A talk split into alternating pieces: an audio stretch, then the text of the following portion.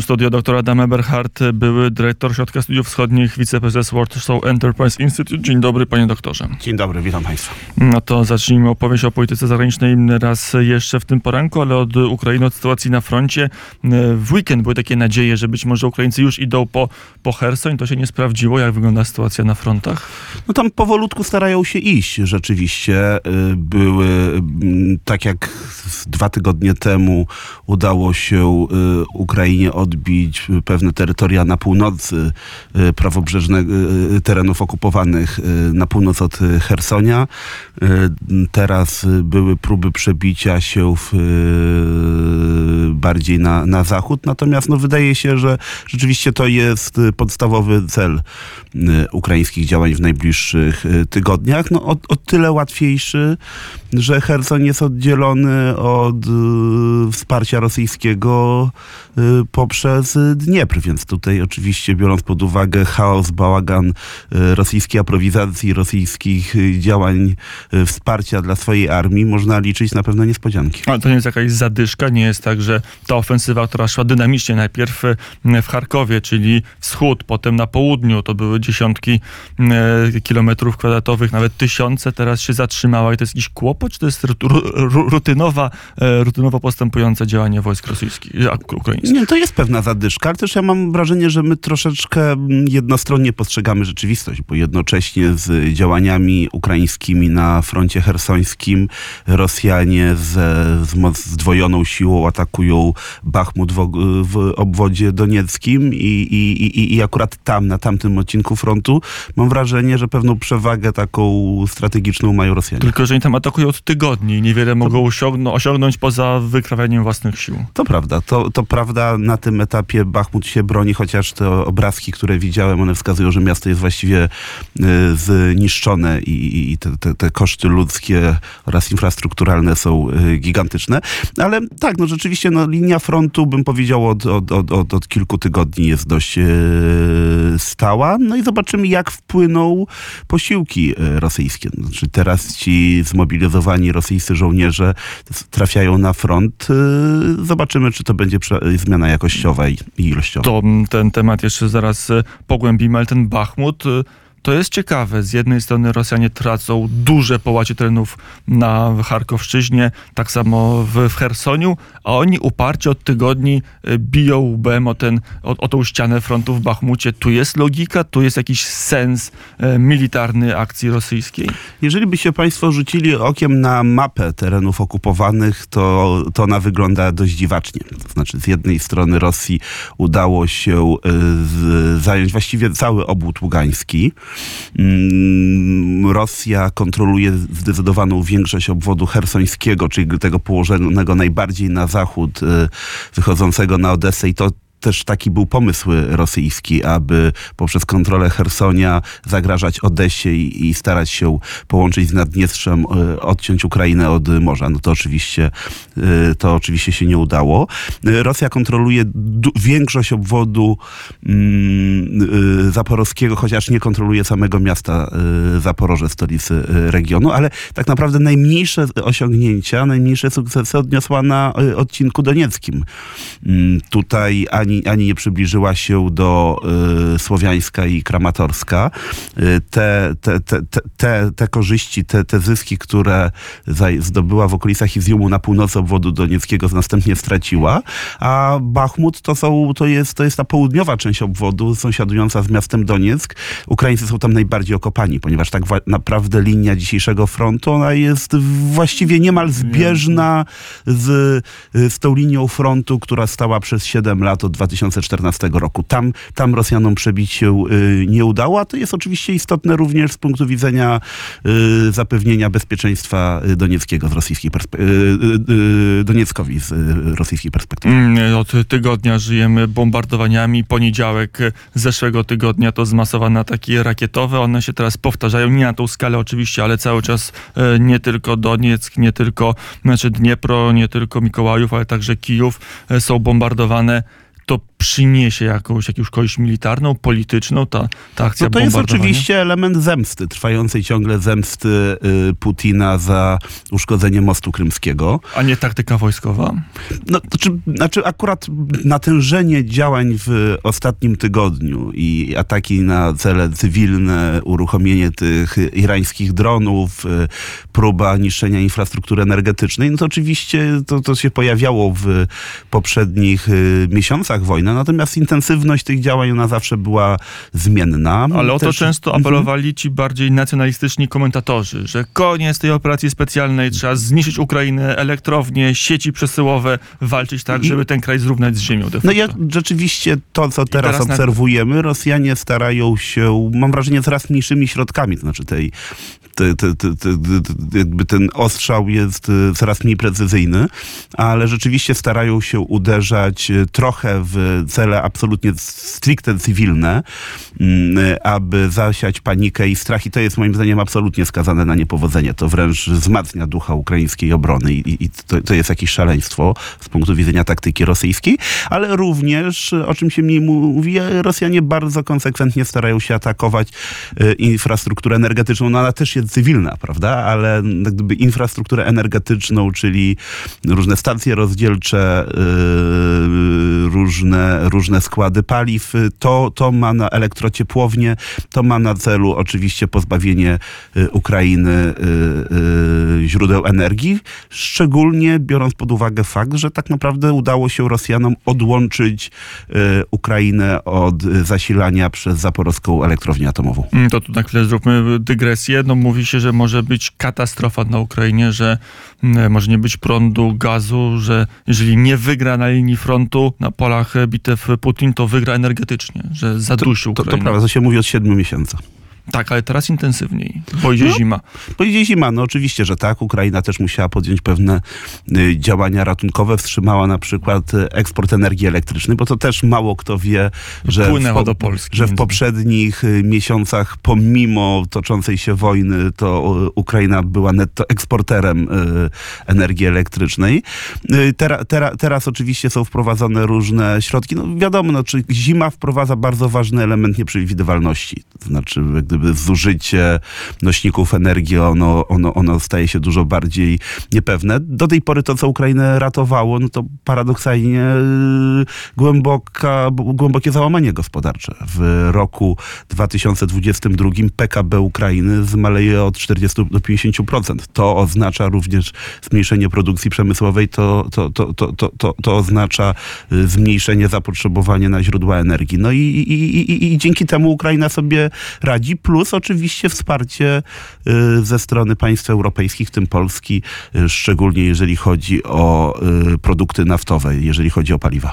W tej chwili, o ile wierzyć tym danym, 60% budżetu Ukrainy idzie na wojnę, 40% na wszystkie inne potrzeby. No, w Polsce na siły zbrojne idzie niecałe 2,5%. To pokazuje No, no tak, no, ale no nie porównujmy. No, no, Ukraina jest w, w fazie wojny totalnej. Rosja robi wszystko, żeby Ukrainę zniszczyć, ponieważ i to, to nigdy, nigdy za mało powtarzania tego. To nie jest wojna o jeden czy drugi region, to nie jest wojna o zajęcie jednego czy drugiego miasta. Z punktu widzenia rosyjskiego to jest wojna o zniszczenie Ukrainy, a jak się da, to nawet ukraińskości. Y, Cel nieosiągalny, ale, ale decydenci polityczni, a właściwie ten jeden, jedyny, główny decydent polityczny na Kremlu zdaje się tego nie rozumieć. E, Jak już pan doktor powiedział w studio, dr Adam Eberhard, e, m, PKB no, Ukrainy skurczy się o 40-50%, e, Rosji o 3% zdaje się ma skurczyć. To pokazuje e, taki, taki fakt, że Rosja być może wcale tej wojny tak sromotnie nie przegrywa, przynajmniej w wymiarze gospodarczym. Tak, ale i tak i nie. To znaczy rzeczywiście te PKB rosyjskie skurczy się mniej niż szacowano początkowo. Początkowo mówiono nawet o 15%, teraz się mówi około pewnie 5%. Y, Natomiast proszę pamiętać o tym, że znaczna część sankcji nakładanych y, na Rosję, ona wchodzi z opóźnieniem. Y, Sankcje naftowe na przykład wchodzą z początkiem roku 2023. Y, To, co Rosji grozi na tym etapie, to jest, jakby Rosja zarabia pieniądze, prawda, więc wpływy budżetowe są, jak gdyby y, cena surowców troszeczkę równoważy zmniejszoną wolumen y, eksportu, natomiast to, co się dzieje w rosyjskiej gospodarce, ono czasami unika mm, uwadze y, komentatorów, to znaczy wyraźne zmniejszenie importu, a Rosja importuje nie tylko dobra konsumpcyjne, ale przede wszystkim importuje komponenty, elementy potrzebne do produkcji czegokolwiek innego niż y, ropa naftowa. Efekt jest taki, że y, w trybie przyspieszonym Rosja zamienia się w wielką stację benzynową, która jeszcze tą, tą, tą benzynę sprzedawać musi y, do Indii, ponieważ, ponieważ zapotrzebowanie ze strony tego płacącego najwięcej do tej pory rynku europejskiego drastycznie zmalało, choćby jeżeli chodzi o gaz ziemny. Ale jeszcze przy tej gospodarce rosyjskiej pozostające 3%, no 3-5% spadku w tym roku e, PKB, to pokazuje, że jeszcze Rosja ma siły gospodarcze, aby tą wojnę prowadzić, żeby produkować więcej rakiet, więcej czołgów, więcej sprzętu. No na pewno mniej samochodów. Y, Dane wskazują na to, że mm, y, przemysł y, motoryzacyjny samochodowy w, Rosji spadł w ciągu ostatnich 7 miesięcy o 95%. To oznacza, że Rosja już właściwie z tych, taki, taki przykład pokazujący demodernizację, postępującą demodernizację gospodarki rosyjskiej na skutek wojny. Ale pytanie pana redaktora dotyczy czegoś zupełnie innego niż gospodarka. Y, To, czy Rosja jest gotowa prowadzić dalej tę wojnę, nie jest związane z sytuacją na tym etapie gospodarczym, tylko pewną determinacją Władimira Putina, który uważa, że jest to wojna dla niego o wszystko. Jest to wojna o jego utrzymanie się u władzy, jest to wojna o, o, o przyszłość Rosji i jej, jej, jej pozycję międzynarodową, więc to, to nie jest jakaś tam wojna peryferyjna z punktu widzenia rosyjskiego, jak Afganistan, czy wojna zimowa z Finlandią w czasach drugiej, y, w, w latach 39-40. To jest wojna z punktu To- widzenia Putina o wszystko. Teraz wprowadźmy ten wątek, który zawiesiłem, czyli wątek poboru, bo okej, to może być wojna o wszystko i może się, i może się nie liczyć gospodarka, ale rzeczywistość e, siłą rzeczy się liczy. Tych ludzi trzeba będzie wyekwipować, dać im czołgi, dać im wozy bojowe piechoty, dać im artylerię. To wszystko Rosja będzie gotowa wyprodukować? Będzie miała takie możliwości? Myślę, że będą wyciągane z zasobów y, stare, zardzewiałe. y, trzeba je odrodzewić.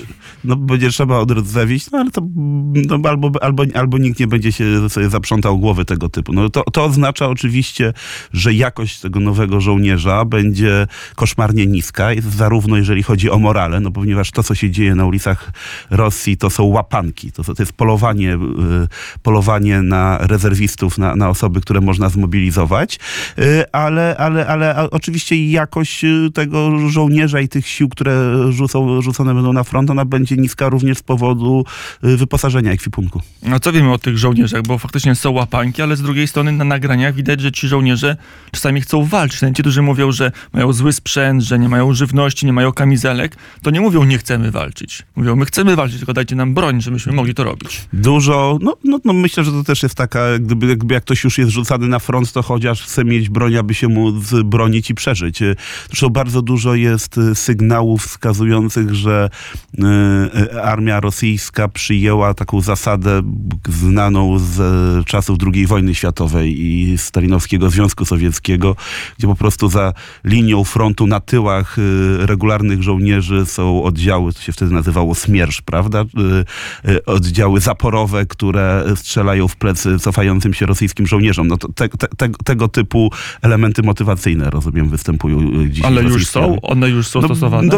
gdyby nie, nie mam mnie na froncie, więc to, co ja jestem w stanie weryfikować, to No, ale tylko są na jeńcy podstawie... rosyjscy, są te informacje, Już, już pojawiają, pojawiają się tego typu informacje, no co potwierdza, to potwierdza po pierwsze z jednej strony olbrzymią determinację Kremla do kontynuowania tej wojny i do zwycięstwa za wszelką cenę, a, a z drugiej strony no to pokazuje wszelkie braki, no zresztą których świadomi jesteśmy, braki, braki słabości e, e, armii rosyjskiej, szczególnie jak, jak cel, jak zadanie ma charakter ofensywny. Mm, Powiedział pan doktor, że to jest cały czas wojna o istnienie państwa ukraińskiego. Mm, Żeby zniszczyć państwo, trzeba zdobyć jego stolicę do Kijowa, najbliżej z Białorusi. Czeka nas kolejny szturm rosyjsko-białoruski z terytorium Mińska. Nie, no myślę, że jak gdyby, jak gdyby stolicę to już na tym etapie Rosjanie sobie odpuścili Kijów, ale liczą na to, że mm, uda się wyczerpać Ukrainę, że uda się e, rozpętać histerię związaną z grożącą nam rzekomo trzecią wojną światową, że uda się uruchomić straszak nuklearny i w efekcie i w efekcie dojdzie do, do, do, do, do, jakichś rozmów pokojowych, które pozwolą Rosji utrzymać y, w, choćby częściowe władanie na Ukrainie, albo chociaż ją tak zdestabilizować, żeby potem y, dokonać przegrupowania i zaatakować A to jak ponownie. rozumieć te wszystkie ćwiczenia wspólne, to wszystko, co mówi e, Łukaszenka, A, to co... Białoruś. No to, to, to jest oczywiście przymuszanie Łukaszenki do wojny, na którą on absolutnie nie ma ochoty. Jeżeli gdzieś miałby iść, to miałby iść na Kijów, no stamtąd jest z Białorusi najbliżej. A Albo, się na, albo na Lwów, żeby odciąć, odciąć dostawy z a, a, zachodu. a, mi, a mi się wydaje, że rola Białorusi w y, najbliższych tygodniach y, będzie zwiększanie napięcia w relacji z Polską, Litwą, państwami, państwami unijnymi. Dlatego, że jak już powiedzieliśmy, w interesie rosyjskim jest przedstawianie tej wojny jako wojny z Zachodem z kilku powodów. To i, I z powodu wewnątrzrosyjskiego, konsolidacji społeczeństwa, i z powodu y, tego straszaka nuklearnego, który Ukraińców nie przestraszy, a Niemców być może, może nawet na pewno. Y, I, y, i, i, i myślę, że jeżeli oczekiwałbym czegoś w najbliższych tygodniach, to nie jakichś tam wielkich szturmów na Kijów, ale raczej rozpętywanie y, y, takiego po- poczucia strachu i zbliżającej się zagłady świata. I, to, i, i, i, w tym, I w tym wymiarze myślę, że Białoruś może być wykorzystana do pewnego zwiększania, zwiększania mm, nerwowości, niepokojów na granicy z Unią Europejską. Pojawi Plus, się na Białorusi broń nuklearna na przykład? to, to, to, to, tego typu gesty miałyby charakter czysto mm, propagandowy i tutaj akurat żadni planiści natowscy tego by się nie, nie, nie, nie bali, prawda? By wiedzieli, że to ma, ma, mamy do czynienia z, po prostu z takimi pustymi gestami. Natomiast myślę, że myślę, że Łukaszenka jest przymuszany do tego, aby w jak największym stopniu y, y, eskalował napięcie, skoro już jego armia jest na tyle słaba, że nie ma y, wielkiej ochoty, aby wchodzić na Ukrainę. Jak Ale można nawet, skalować napięcie? ale jeszcze jedna rzecz, nawet jeżeli Łukaszenka się skutecznie wywinie, tego nie wiemy, przed, y, przed koniecznością wejścia, zaatakowania Ukrainy od północy, to nadal y, te wszystkie działania związane z, z tworzeniem, rozwijaniem wspólnego zgrupowania sił rosyjskich i białoruskich na Białorusi, one mają na celu na pewno również yy, wiązanie sił ukraińskich. Znaczy, proszę pamiętać, że czym większe jest zagrożenie od strony, od granicy z Białorusią, no tym, tym mniej żołnierzy ukraińskich może, może być na froncie choćby hersońskim, prawda? No, Tam też działa sprzęt, bo są kopane okopy ze strony ukraińskiej. Trwa e, taki ruch zabezpieczenia granicy ukraińsko-białoruskiej. To jeszcze To, to, wróćmy. to też łatwiej, bo tam oczywiście są błota, bagna polskie, więc to gdyby pod tym względem z punktu widzenia po pierwsze słabości armii białoruskiej, po drugie ukształtowania terenu, po trzecie przygotowań ukraińskich, które tam toczą się od siedmiu miesięcy, znaczy to, to byłoby pewne, pewnie szaleństwo, y, aby armia białoruska tam wkraczała, ale, ale ja tego niestety nie jestem w stanie na tym etapie wykluczyć. Niejedno szaleństwo po stronie rosyjskiej widziałem przez ostatnich siedem No, miesięcy. Nawet zimą tam się ciężko e, poruszać. Panie doktorze, jeszcze wróćmy do tej destabilizacji państw bałtyckich, Polski. Jak to może wyglądać? Znowu migranci, czy jakiś inny sposób destabilizowania? Nie, no myślę, że migranci to, to, to, to tutaj nie ma wielkiego potencjału e, rozhuśtania sytuacji. No myślę, że będziemy mieli do czynienia z taką narastającą, e, eskalacyjną retoryką ze strony Łukaszenki, e, związaną z, już, już ogłosił tam ten reżim operacji antyterrorystycznej. Co chwila się pojawiają jakieś jego wypowiedzi dotyczące rzekomych zagrożeń dla integralności Białorusi, tego jak to tam czyha na, na Białorusi i szykuje się do Ale atakowania. to pójdą będzie- czyny, prowokacje, nieprowokacje? Czy... nie wiem, to myślę, że to nie ma co tutaj wchodzić w tego typu w tego typu. Bo to jest dyskus- ciekawe, co nas czeka ze strony Mińska, co, Do- czego się spodziewać znaczy, na granicy polsko-białoruskiej. spo- Jak gdyby spodziewałbym się, jak gdyby ograniczę się do tego, że spodziewałbym się tego, że Białorusi, która, której potencjał militarny do ataku na Ukrainę jest ograniczony, y, będą postawione zadania związane ze wzrostem napięć w relacjach y, y, Rosji i Białorusi z jednej strony, a świata zachodniego z drugiej, bo w to dzisiaj gra Rosja. Proszę zobaczyć, jak skutecznie, jak intensywnie Rosjanie zaczynają, no, nie wiem czy skutecznie, ale na pewno intensywnie na tym etapie Rosjanie zaczynają rozgrywać kartę nuklearną. Mm, To jeszcze jeden temat, mało czasu. E, Mołdawia y, po raz pierwszy rządzona w całości przez siły prozachodnie. Li- Liczyliśmy, chyba liczymy na sukces tej polityki, ale tam też są kłopoty, też jest szantaż. Rosja nie zapomina o Mołdawii. Tak, chociaż ręce ma zbyt krótkie na dzisiaj, na tym etapie, żeby tam sięgnąć i, i znalazła się w pewnej defensywie. No sytuacja jest trudna, głównie jeżeli chodzi o kwestie e, energetyczne, jeżeli chodzi o dostawy surowców, jeżeli chodzi nośników energii, jeżeli chodzi o, o, o ceny przede wszystkim, bo, bo tam jakieś wsparcie choćby ze strony Rumunii, jeżeli chodzi o energię elektryczną przyszło.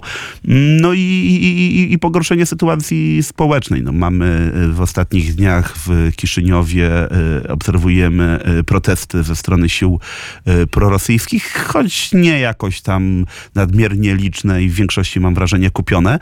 Społeczeństwo jest na takim etapie at- apatii i, i, i myślenia o tym, jak związać koniec końców, a nie, a nie Ale na to może na, na, na wywrócić poziom. ten pierwszy w pełni prozachodni rząd w Mołdawii, który mógł zmienić geopolitykę czy charaktery bezpieczeństwa w tym regionie? No, gdyby wywrócić na, w ciągu najbliższych tygodni, myślę i mam nadzieję, że nie, ale jeżeli chodzi o gdyby pewne zmiany nastrojów społecznych i pewne wskazania elektoratu, no to jest, y, to jest naj, największy, największy test, z jakim prozachodnie y, władze Mołdawii spotykają się od czasu, jak, obję, jak, jak, jak, jak doszły do władzy półtora, miesiąca, półtora roku temu. To co powinniśmy zrobić? Tu jest e, rola dla Zachodu. No wspierać, znaczy jak gdyby Polska stara się jak najbardziej wspierać Mołdawię i jeżeli chodzi o kwestie energetyczne, jeżeli chodzi o, o, o, o, kredyt na potrzeby budżetowe, teraz negocjujemy kredyt wiązany, który również pozwoli wejść polskim polskim inwestorom, pol, polskiemu biznesowi do Mołdawii. Tworzymy instytucje pomocowe, y, bank inwestycyjny. No, jak gdyby przekazujemy know-how, są polscy doradcy w Mołdawii. Dużo by mówić, y, ale oczywiście no, to są takie kroki bardzo mm, potrzebne, konkretne, y, wymierne, no, ale one całego obrazka nie zmienią. Tutaj potrzebne jest moim zdaniem dużo większe zaangażowanie Unii Europejskiej jako takiej. Mm, Bo tu chodzi o wiarygodność Zachodu. Doktor Adam Eberhard był gościem Radia Wnet. Panie doktorze, dziękuję bardzo za rozmowę. Dziękuję, dziękuję za zaproszenie.